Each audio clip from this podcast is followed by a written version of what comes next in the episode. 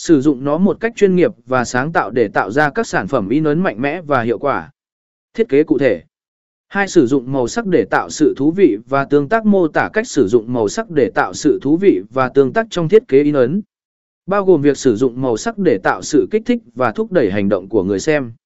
Cung cấp ví dụ về cách các doanh nghiệp và tổ chức khác nhau đã sử dụng màu sắc để tạo sự tương tác và tạo ấn tượng trong chiến dịch in ấn của họ.